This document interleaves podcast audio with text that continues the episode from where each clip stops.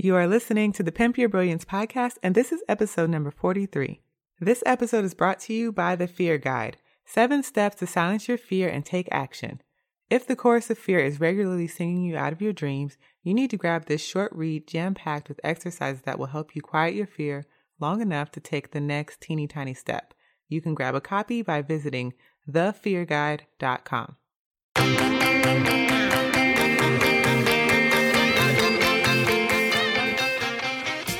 Welcome to the Pimp Your Brilliance podcast with Monique Malcolm, a show about creative people leveraging their brilliance to create their own opportunities. I aim to show you what's really possible when you shut down the chorus of fear and lean into your genius zone. You can learn more about this show and subscribe for updates by visiting keepchasingthestars.com backslash podcast. Hey, Star Chasers! Thanks for tuning in to another episode of Pimp Your Brilliance. I am your host, Monique Malcolm, and this is a show for creatives and side hustlers who want to make a living through their creative work. Sometimes it's just me on the mic sharing bits of my journey and actionable strategies for you to try out yourself. Other times, I'm interviewing amazing creative entrepreneurs that have leveraged their own ideas to create their own opportunities. Today, I have an interview for you. And my guest is Janetta Gonzalez, who is a Los Angeles based designer and artist. She's a lover of pattern, color, and design, and she works as a surface designer, graphic designer, and an illustrator. With degrees in fine art and graphic design, she began her career as a graphic designer working in design firms and corporate companies such as WebMD, Mattel, and the Disney Store. She later parlayed her digital and fine art skills into surface design, working as a textile designer and style guide designer for consumer products. And now she's recently opened her own store selling products with her own illustrations on it. So she does a, quite a bit of things in the graphic design world. And in this episode, Janetta is sharing with us how she got started as a graphic designer after obtaining a degree in fine art, how to overcome creative blocks, and three ways to get started with art licensing. So if you're ready, grab a pen and a notebook and let's dive in. Hey, Janetta, welcome to the show. Hi. Hey, Monique. Thanks for having me. I'm so excited to have you. And it's been a long time coming, so I'm extra excited to have you because I've been trying to get you on the show for a while. And I know yes. you had a lot of different things going on. It's good to be busy. So I am really interested in hearing your story, especially since I, you know what I realized as I was doing some research on you to figure out like what I wanted to ask you about. I was like, I've met you several times in person and we've hung out, but I don't really know that much about like your background besides the fact that oh. you do art. So I'm excited to be able to dive in a little bit more into actually some of the other stuff that you do besides attend cool conferences that I also attend.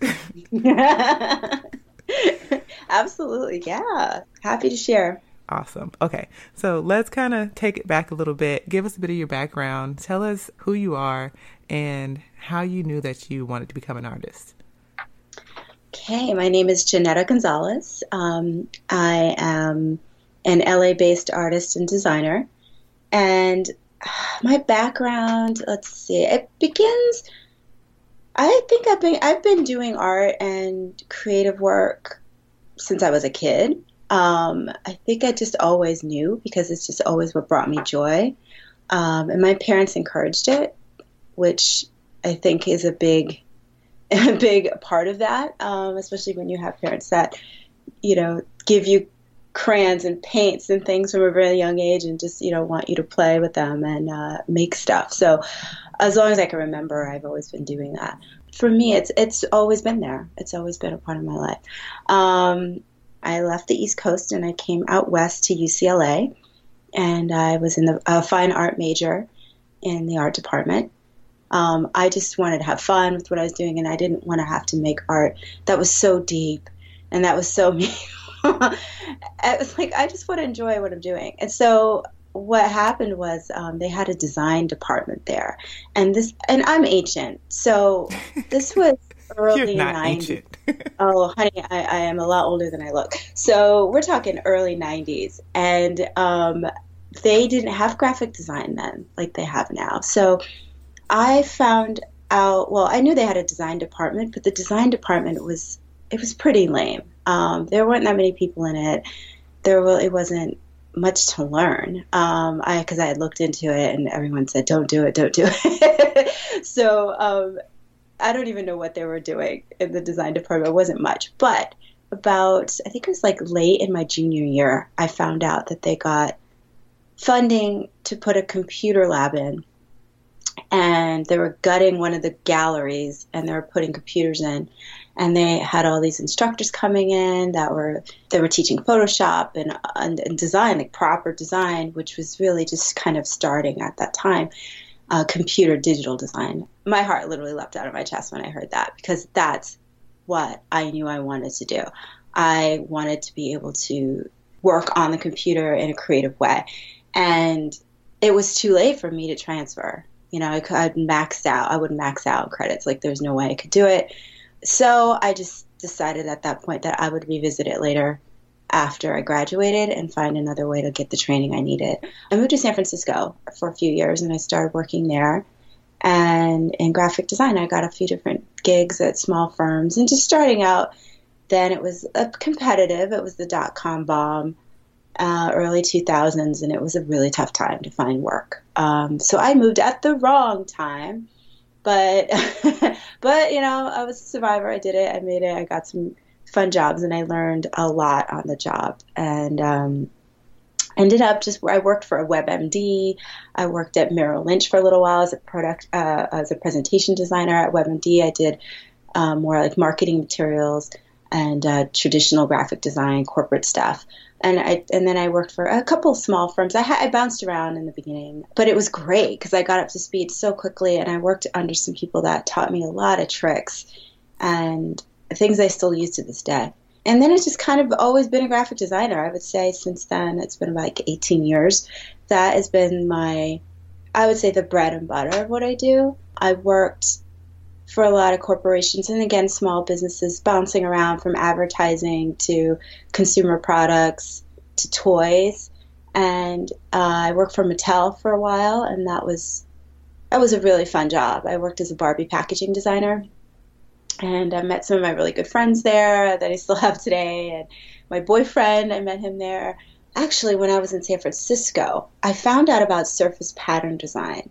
And from attending a Craigslist ad about marketing your artwork. And I, and I was living there, I was really just trying to find lots of creative communities and, and classes and things I could join because I just moved and I didn't know really know a lot of people. And I went to this one thing, and this woman was talking about marketing your art, and she was an art agent. She approached me afterwards and asked me if I'd be interested in um, her repping me at a trade show in New York that you could go and uh, basically submit, not sorry, not submit, show your artwork to companies who would then put it on products, um, on their products and license your art and sell it for like two years or whatever, and, and it would be in stores. But this is like back in the day when it was like a very something nobody really knew about. And she took my work to the show. It didn't sell or anything, but um, but it was my introduction into this world, and it literally took me ten years later before I was able to do it on my own and go to the show because it had stayed with me and it was a thread in my life. You know, it was calling me. So let me ask you a question. Yeah. So you you started with the art licensing, but what are some other ways that you make money as an artist? Yeah, okay. So graphic design, again, it's still been a big part of my life. I do a lot of branding. Um, I've always done logos. Um, I was doing that, you know, at the jobs that I had, um, and packaging as well. And I was doing surface pattern design too at some of my jobs. So they would have me make the pattern that would go on the bag that would be sold to like Clinique or something like that. You know, we had uh, one job I was at, we had um, we were working with a lot of consumer products. So because I had I knew how to make patterns, I was the go-to person for that, right? Like, oh, make some art that they can use in their campaign for this product that's coming out that's going on this thing or that thing. So that was kind of neat. So I make money through a few different things. It really varies, and that's what I love about what I do because it's always interesting. It's not just this one note kind of thing. Um, so I do graphic design still. People still have me do marketing materials for them. I do for artists a lot too. I have a few artists that I've worked with that, you know, they need postcards, they need logos, they need their website uh, worked on. Um, I have a nonprofit actually just recently that um, calls me and I do the illustration for their conferences. So it'll go on their swag, you know, their t-shirts or their bags and things like that. So I'll illustrate that. They'll have me do um, also just more marketing materials for their shows or their trade shows. Um, I don't do as much of that anymore, but I still do. But I, so branding, I still love to do, and I, I you know, I do a lot of hand lettering, so I love it when I can use my hand lettering on a logo or some kind of branding or packaging project, as well as the surface pattern. All, like especially packaging, it's one, it's one uh, thing that it all kind of comes together. All my skills come together on.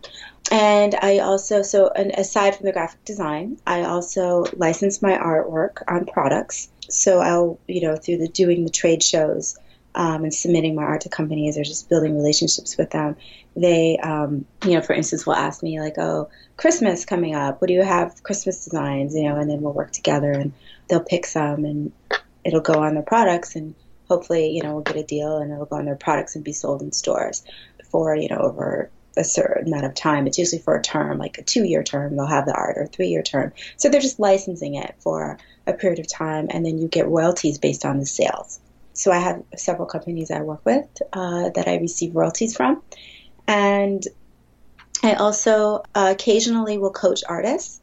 Um, artists will come to me with questions um, about their work, their career, their stock, whatever it is, and I'm so happy and it's so rewarding to help them and whatever you know I can guide them on and support them with, I do. And you know, I, I'll do critiques. I'll look at their work. I'll, I'll help them get into art licensing, um, or I'll just give them or do a consult, consultation on how to do it.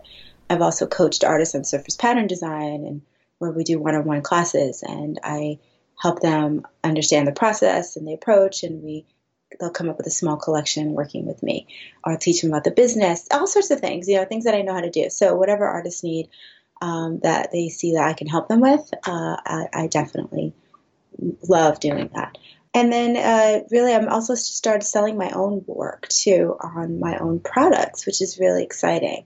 And that's a long time in the making for me. It's something that I've wanted to do for a while, but I think I was, I just, life happens or I've been distracted with this or that. And um, I just said this year I'm doing it, I'm going for it. So I just launched a shop and uh, I've been sourcing products and making my own things and I it's that has been extremely fulfilling and rewarding to see kind of your brand come together. You know, uh, all your artwork come together on products and live in a collection of on a website and be able to refresh that and make it you know different and, for, for, whatever season or the market or whatever holiday or it's just been really fun. And i do that for other people. So it's it's nice to be able to do it for me. And um, i think going back to my art school days I was trying to find my voice then and I didn't find it in my art then. And now through these other ways of like selling my own art and putting out my own products and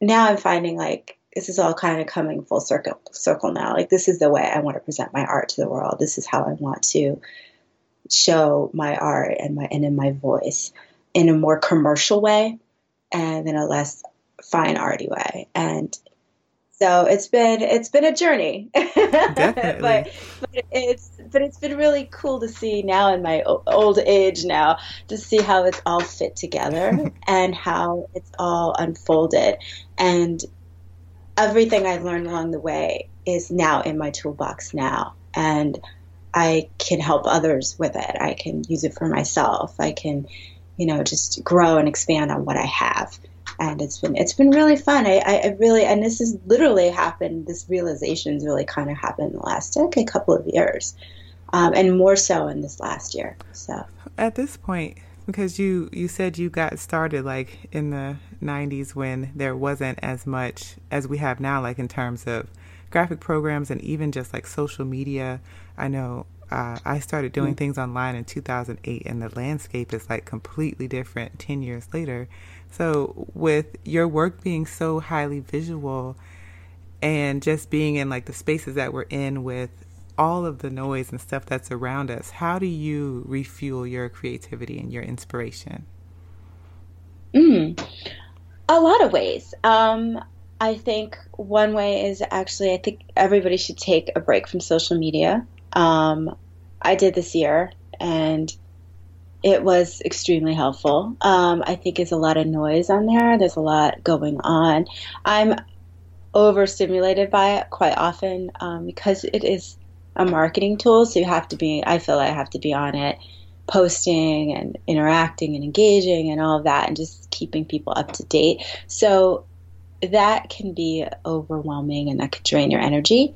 So I find just getting off of there every now and then, or even just taking a day off, or you know, or just not thinking about it for a while. that that helps a lot. It just frees up brain space like nothing else. And then also, I do a lot of. Um, I'm pretty good about self care. I like to make sure that I am checking in with myself. So if I know I'm feeling hyperstimulated, overstimulated, tired, burnout, if I see that coming on, I know myself. So I will do what I need to do to balance that out. If it's shutting everything down for the night and go to bed, that's what I have to do. If it's taking a day off and doing something fun, like going to a museum or going to my favorite restaurant or just doing something I enjoy. It doesn't have to be even spending money. It just just going doing something fun. Um, that helps a lot. And I love to fuel my creativity also by paint. I, lately, it's been painting and drawing things that I want to draw for myself and not for a client, not for anything else. Just painting for painting's sake, because I found myself getting back into painting again. As I was saying, kind of revisiting my art school days when I didn't enjoy painting because I was being critiqued to death. now I can just paint to paint and do things that I like and build my skills up and my painting confidence and find my voice within my painting. You know, it just put on a fun podcast or a TV show I like or whatever it is, music, and then just kind of get lost in it. And that's how I've been learning about my style, about what I like to paint, about my what I want to say my work. And um, I think not putting the pressure on yourself is where that space opens up for you to be able to explore and kind of dig in more. Oh, I love that. What about that times when you have like creative blocks or you just feel like uh, like the ideas aren't coming or you like you said you just don't even want to paint or you don't want to create things for other people do you have things that you do to help you work through those times? Yeah absolutely. Um, um, and i tell people this too because they've asked me um, and I think I actually gave a talk about this. I did at one of our conferences that we were at together. That's kind of funny. So, um, oh yeah, I got a lot of stuff about this. Um, I because it happens often, and I really believe that um, that's when you really have to step back.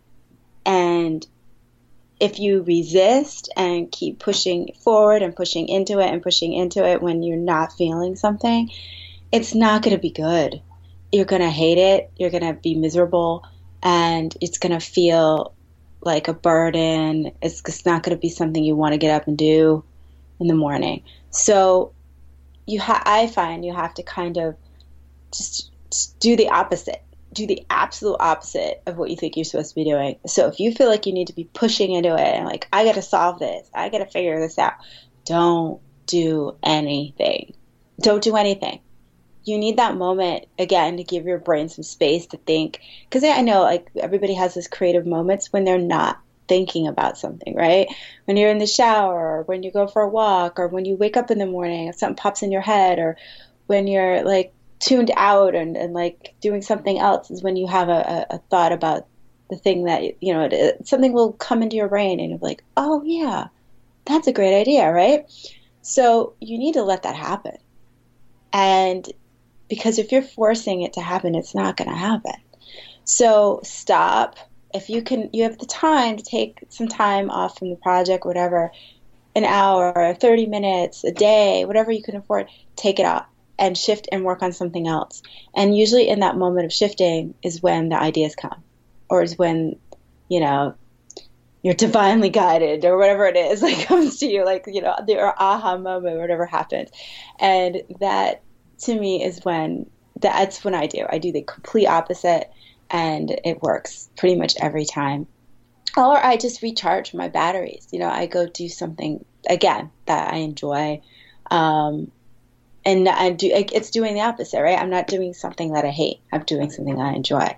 So go do something you enjoy. Go play with your dog, your kids. Go go like dance your favorite song. Go whatever, and it could be five minutes, but it gets you out of your head, and so you're able to come back to it with a clearer head, and then you can kind of jump in and and and you know start working on whatever it was you were blocked on, and that that works. It really does work. Okay, I want to switch gears just a little bit because I know last year was a year that was particularly difficult for you.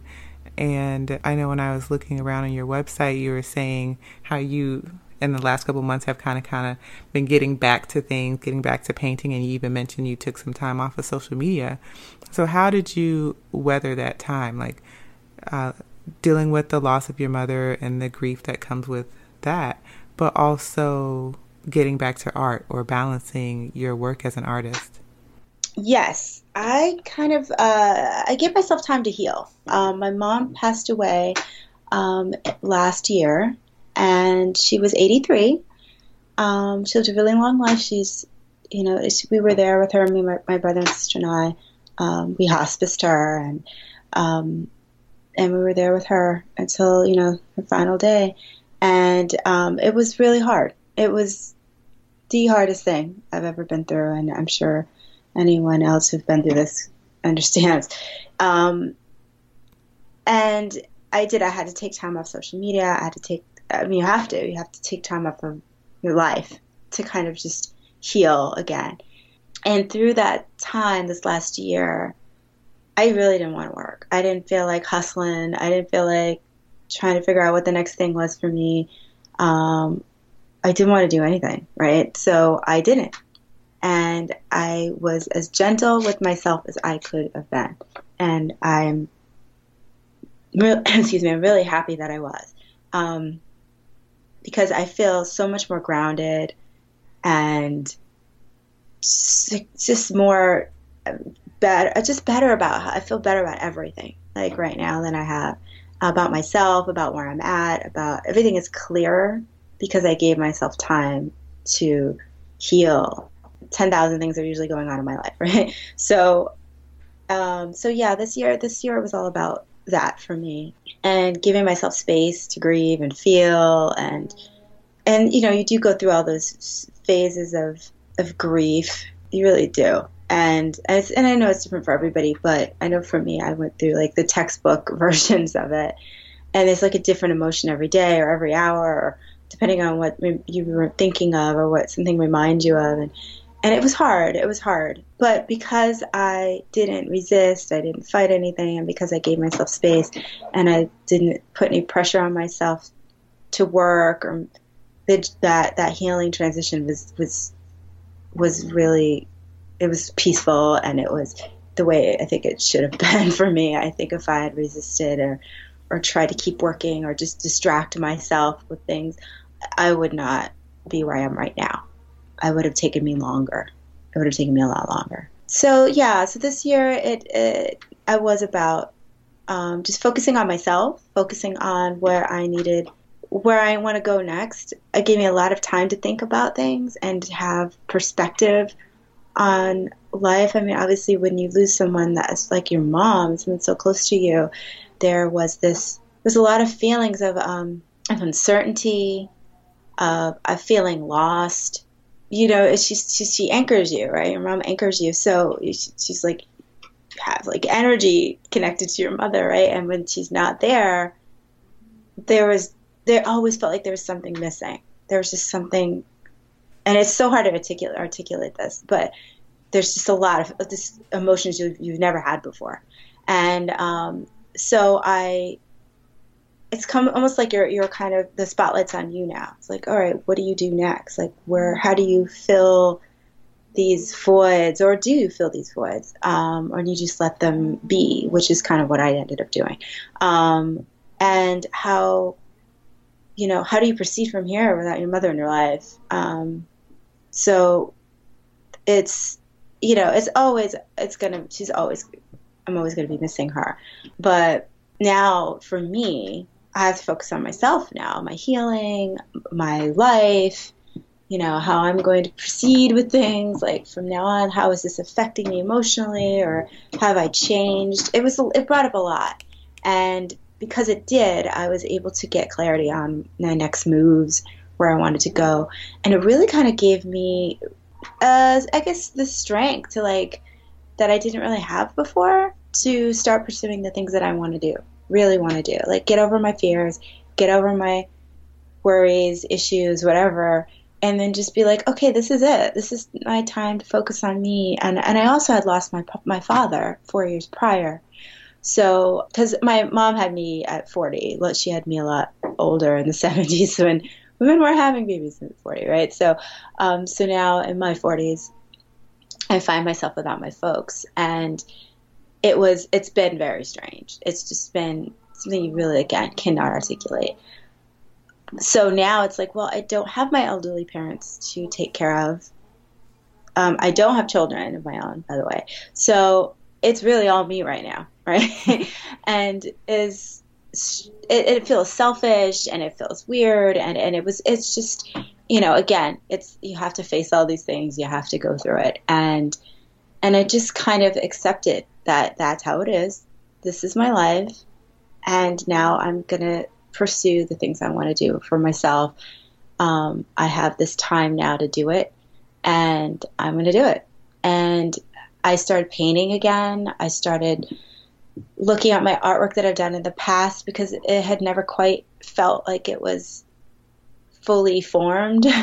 uh, I always felt like there was more I could do. It needed to be developed more.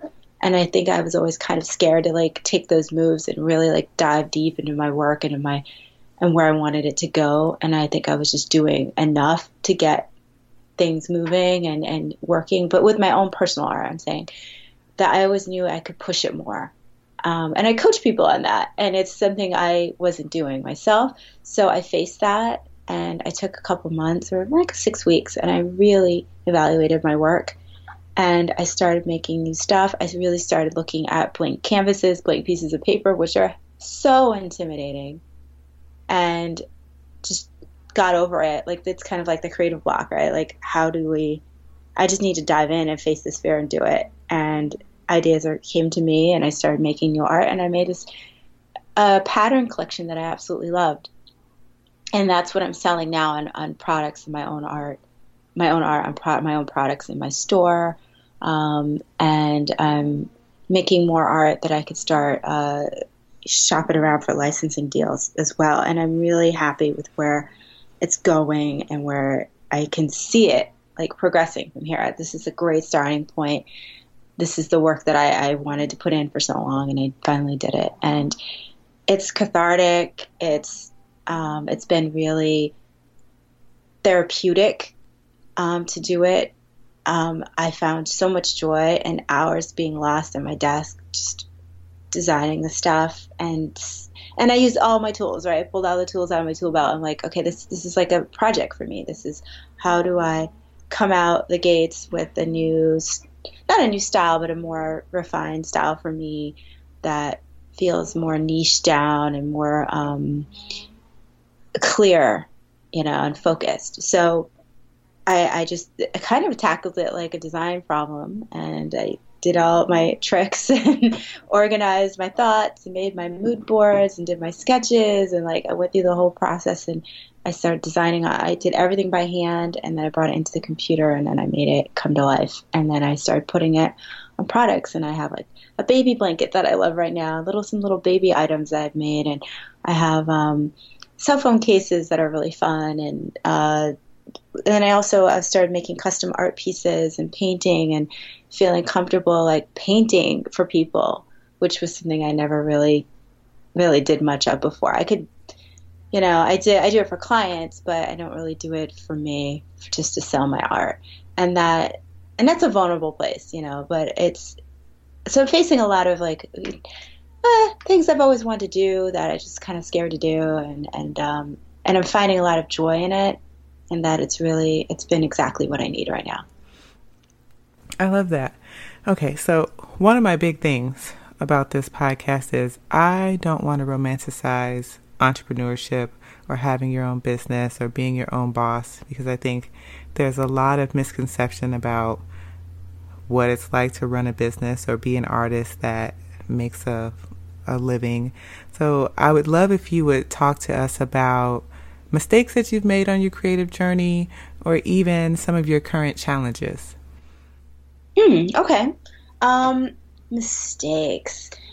Uh, oh yeah, there's a lot of those. Um, and I, I, for a long time, I was referring to some things as the woulda, coulda, shouldas, and I think that's a really crappy way of looking at your life. Now that I've, you know, been able to have a clearer picture of things, because you're just living in regret, right? And and that's what I did for years. Um, like I said, I had not pursued art licensing on my own because I it was just this big animal, this beast of a thing that I thought I had to, you know, to really do and focus on. And at that time, I think I was very comfortable working in, you know, uh, working the nine to five, and actually doing work for myself and putting my art out there and working on this entrepreneurial venture at the time sounded amazing but it was just like one of those things like yeah i don't know. I was just too scared of it and it just seemed like too big of a beast of a thing to do. And that's that for years was my woulda coulda shoulda. That was my i call it and it's a mistake. And i don't know i don't even know if the word mistake is is even a good word to use because i think we all are just figuring it out right we're all just doing what we're trying to do at the moment or what we think we're supposed to be doing at the moment and we find out later on that okay, it could have been done differently. It could have been done another way, or there is an easier path, or whatever it is. And I think that's how we learn, right? So I don't think we're going to grow, stretch, or anything until we make these quote mistakes. So you make them, you learn, and you, you move forward, right? If you don't take any risks and you don't make any mistakes, you're not going to grow. You're not going to move forward. You're just going to stay where you are, um, very comfortably stay where you are. So I think those uncomfortable moments or finding out that you did goof up in some way, it's just it's all learning. It's all growth and it's to propel you forward. So uh, for me, sorry, that was a long, that was the that was the reason behind why I was saying all this, but um, I realized it took me forever to do it. So I started taking classes. I moved back to LA in 2006 for surface pattern design. I loved it. I met, I took this amazing, it was an amazing class. And it wasn't digital, it was all by hand again. And had this fantastic instructor. And it was his very last class. He was an older gentleman, had been doing it for years. And he was teaching us his methods and everything he knew. And he was this worldly man. And he lived in Europe a lot. And he had all these just, this amazing knowledge of art and art history and he would teach us this great stuff. And I got so into it that he was encouraging people in class to go do the trade show. And the trade show that I was exhibiting with, you know, three years prior to that. And he was explaining people how, you know, you start at the show and you meet all, you can meet your potential clients there and you get your work out in the world and you can meet a lot of people quickly and you build your collections and you just, you know, you just, it's a good way to like get started quickly. You know, you, you're preparing for a show, you're going to be, you're going to be ready. And I just was like, I don't have the money. I don't want to do this. It's too scary.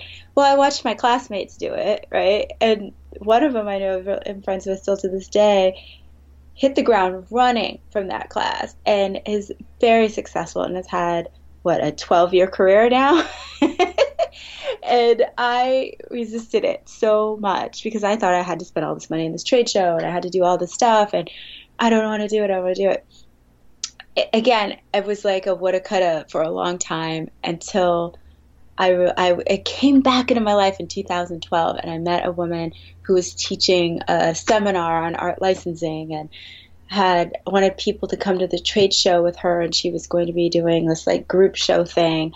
And it was like, okay, I get you, universe. You keep pulling me back here. So I did the show, and at the show, again, I thought I knew what I was doing, but but again, it's another learning thing, right? I get there, I present my artwork, and I still have one of the clients that I have in there is still a really great client of mine. But the work I presented again was not great. and I can look back at it and be like, ugh, this is terrible. you know, it wasn't well thought out. It wasn't good. I could see why I didn't get a lot of deals. You know, and at the time, it, to me, it was like a missed opportunity. I like I, I left the show thinking like, oh, that was fun. It was a good experience, but wow, I could have done this and I could have done that, and why didn't I focus on this? Don't beat yourself up. Don't do it because it just doesn't help. I came back to the show the next year a little more focused, still not as clear as I am now, right? It's just a learning thing. And and, I, and at that time I thought like, wow, did I waste my time? Was this a mistake doing these shows when I I don't feel like you know, I was presenting myself the way I could have, or my work wasn't as strong as it could be, or whatever these stupid things were going on in my head at the time. And to me, it was, I felt like it was kind of like a mistake, you know. Um, even um, even just like you know there's things you learn on the job that you think like you're messing up you know? You're like oh i didn't think I, I did this project right or this client's gonna hate it and i wasted my time on this or there's just so I, I mean i can't really get into specifics about that but you know if, as you're working that you just need to let i'm just saying i'm doing i'm talking more broadly. I just feel for everybody just let yourself off the hook. Like really let yourself off the hook because a mistake, it might be a setback, it might cost some money, it might be whatever it is, right?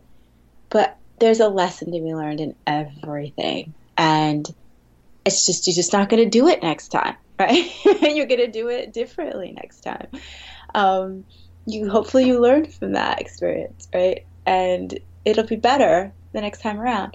Um, oh gosh, I, I messed up on jobs where the printing was screwed up um, I learned um, as an entrepreneur that, you know, I should probably have had more money in the bank when I went off on my own.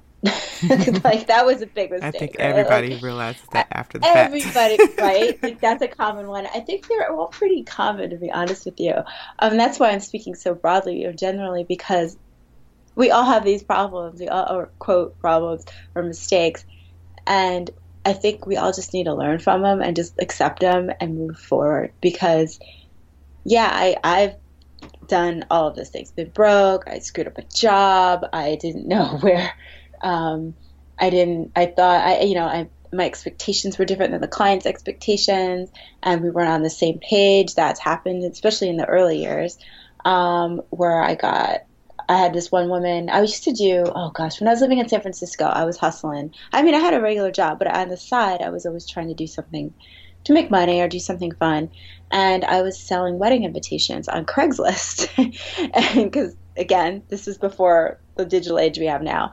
And I would put ads up there, and people would answer me, and I would do them. And I do for friends and family, but I also every now and then would get someone on Craigslist. And this woman um, completely took advantage of me in the worst way. Like it was, I did all this hand painting work for her on these invitations. I hand painted every single one. I did them digitally, like the wording, but then I hand painted on top of each one.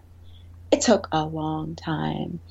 And she basically ended up getting away with paying me only a few hundred dollars. Hmm. and it was awful and we and she was a con woman. Like she really knew what she was doing to me and she took advantage of me from the moment she saw me. And i didn't have any business chops back then and i didn't do a contract with her and she didn't ask for one and she was a lawyer. Get this she was a lawyer Oh, and she worse. was trying to get a lot of stuff for her wedding for free and just nickel and diming everybody. I talked to some other person that later on that knew her, and it was just a nightmare job, right? And I learned so much from that job that I will always do a contract. I will always be on the same page with my client. I will always make sure I get what I'm paid. I will always get money up front. I will, always, you know, these are the things that we all learn along the way, right? Um, so that's a perfect example of like I messed up. I actually was really angry about that for a while, but I continued to do work on Craigslist. I continued to put ads up and learn from people. I mean, learn from my experiences that you know how people could be. So I need to be ahead of that and make these darn contracts and get get everything, all the T's crossed and the I's dotted. So, so yeah, it, it happens. You're gonna mess up. You're gonna mess up, and and be be okay with that Like, really be okay with that. I did it my last trade show. I'm gonna be honest with you, not very successful at all. It was, in in my eyes, I I thought it was a flop, and it actually completely. And I put six months of my life into that show, thousands of dollars. I came out with stronger work, way strong work. I really spent a lot of time like branding myself, and and I had a lot of love for my booth, and people loved my work and client, uh, companies would come by that uh, dream companies came by nothing materialized from that show i got no deals. And it was heartbreaking. And it literally it messed me up for a while i have to say because it was so much brain power so much energy that i put into that and so much hope and you know and all the things you just like oh i know i did this. I'm coming out on the show as myself, as my work. I'm putting my work out there, my heart out there, and then it just flops. And it doesn't flop. I'm not going to go that far because it was well received. The work and the booth and the work I did was well received. It just didn't tr- didn't get a return on investment, right? So I was that, and to me that was really what I wanted, and I didn't get that piece of it. And I was I consulted with art consultants and they told me I needed to work on my art more and I needed to be more niche down and all the things I knew, all the things you know in your heart, right? Like really deep down what you're supposed to do. But we're all just scared to do the work, right? And I heard it and I had a lot of tears and they were right and it was hard to hear and I didn't pursue it for a while. I took some time off. I had to recharge my batteries. I had to replenish my bank account. I had to, if I kept pushing forward, it wasn't, it wouldn't have been, again, it would have been a situations where I would have hated it. So I needed to step back. I stepped back for a little while, and now I've been, um, I came back at a time now where I'm feeling excited to make work. I think it's, I feel it and I see it in my work now, and I'm excited about it, and I want to put it out there.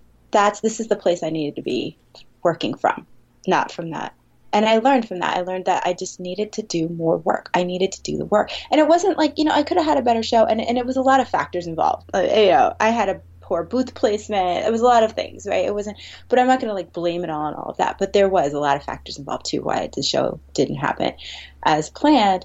But, but, you know, and it, and it killed me. It was like, what is going on, you know? But not until recently, honestly, I've been able to take the sting out of that and realize that it wasn't a mistake. It wasn't wasted money. It wasn't a lost. It wasn't, you know, I didn't lose anything from that. I actually learned a lot from that experience. I put myself out there in a big way, and I should be really proud of that. I should be really happy that I did it, and I did it. And now, going into any future shows or any anything else I do with my work, I feel more confident, more aligned. Awesome. At this point, we're getting close to the end of the show. So, this is a great mm-hmm. time for us to do the Pimp Your Brilliance Action Challenge, which is you sharing three pieces of advice for someone else who is interested in getting started in art licensing. Okay. Well, I would say if you're if you're an artist and art licensing is kind of hot right now, it's so interesting to see that happen because for years ago when I nobody knew what it was, but so now it is kind of popular, and, and, and a lot of people are asking me this question. So, what I say is that if you're an artist and you have a body of work, say you're a painter or you do do patterns or whatever it is, or illustration work, um, really think about first, number one, think about where you see your art in stores. What kind of stores do you want to see it in? What kind of products do you most importantly, what kind of products do you want to see it on? So, what kind of product categories? Stationery, home decor? Do you see it on gift items? Do you see it on um, gift, you know, gift wrap or wallpaper, whatever it is? Really think about that first. There's a lot of planning involved. So don't just say, "Oh, I want to be, uh, you know, do art licensing," and just start submitting your work all over the world. I I did that. That was a quote mistake in the beginning, and I think that that really I, I don't think that that's a good approach at all. I think of this is the approach. So really think about what it is you want to pursue. So I would start with maybe one category, two categories. Like I want to be in greeting cards. Okay, focus. Just start focusing on greeting cards. So figure out what that category, product category is, and then start researching companies you can reach out to. Okay, so and how you can do that, there's a lot of ways you can do that. Follow artists that you love that license their work. See where they're licensing and who they're licensing to, the type of companies they're working with, and then you could research those companies. It's always a good starting place because people are already working with them. So great, you know that you could potentially work with them too. Um, look, I go and we call it inspiration shopping. Go to stores and turn over the mug you're looking at. Find out who makes it. Go online, do some research, see if they actually have artists on their website they work with, because they'll post if like you know they work with artists or not. Um, and sometimes they don't though. And just do a little digging around, and you can find out if there's any artists that do work with them. You can also reach out to them and ask them questions if they're if you're brave. Um, some will write you back. Um, also, you can call the companies and ask for the art. People don't realize this. You can actually, if you can get somebody like on a corporate line or the operator or whatever, ask for the art director or the creative director or who's in charge of, of licensing. You're an artist, you'd like to work with them. Some companies will actually give you the email address. So uh, if they are companies that regularly work with artists, some do. Some really do. So um, don't be afraid to do that research and make those calls. Also, follow companies that are licensing, DM them, reach out to them, or just submit to them or find out through LinkedIn or wherever who you could send your information to. So once you get some names, some email addresses, some company businesses that you want to start with, then start making presentations. Start, and this is where I think it's important to have graphic design skills as a surface pattern designer or an art or somebody who does art licensing, you have to have some kind of Photoshop, Illustrator skills, something Photoshop specifically, because there will be a lot of production work involved. And I just and I do tell fine artists this that want to license their work. You're more than welcome to go get somebody to do it for you because I know people who just don't want to be dealing with that part of it. And I think that's great because they'll just delegate it out because it's not their strong, strong suits, right? It's not what they do. So if you do know somebody who can, you can team up with who has really good you know photoshop skills they can help you um, but if you want to learn yourself you know there's plenty of classes online skillshare everywhere that teach this kind of stuff um, specifically for our art licensing or surface pattern design. And you just need the basic amount of skills to be able to make a presentation, meaning you have to put, you know, digitize your artwork, get it into the computer, whether you're photographing it or scanning it, know how to recolor it or resize it or just rework it into the format of a greeting card or into the format of, of the wall art size they want it in, whatever it is, there's production work involved in that. So for your presentation, you might want to mock it up right? You might want to mock it up as a greeting card, um, so uh, or a whole bunch of greeting cards. So just knowing that digi- digital aspects of that will really get you to the next step, and then start submitting, start sending those presentations out. And the presentations are really like, this is my art on this in this product format, you know, this is like four greeting cards or 10 greeting cards for you, for example. Um, if you have more skills and you can actually mock it up to look like a product, so you, you have a picture of a lamp on a lampshade, you know, you put your pattern on the lampshade, that kind of thing. If you know how to do that, even better.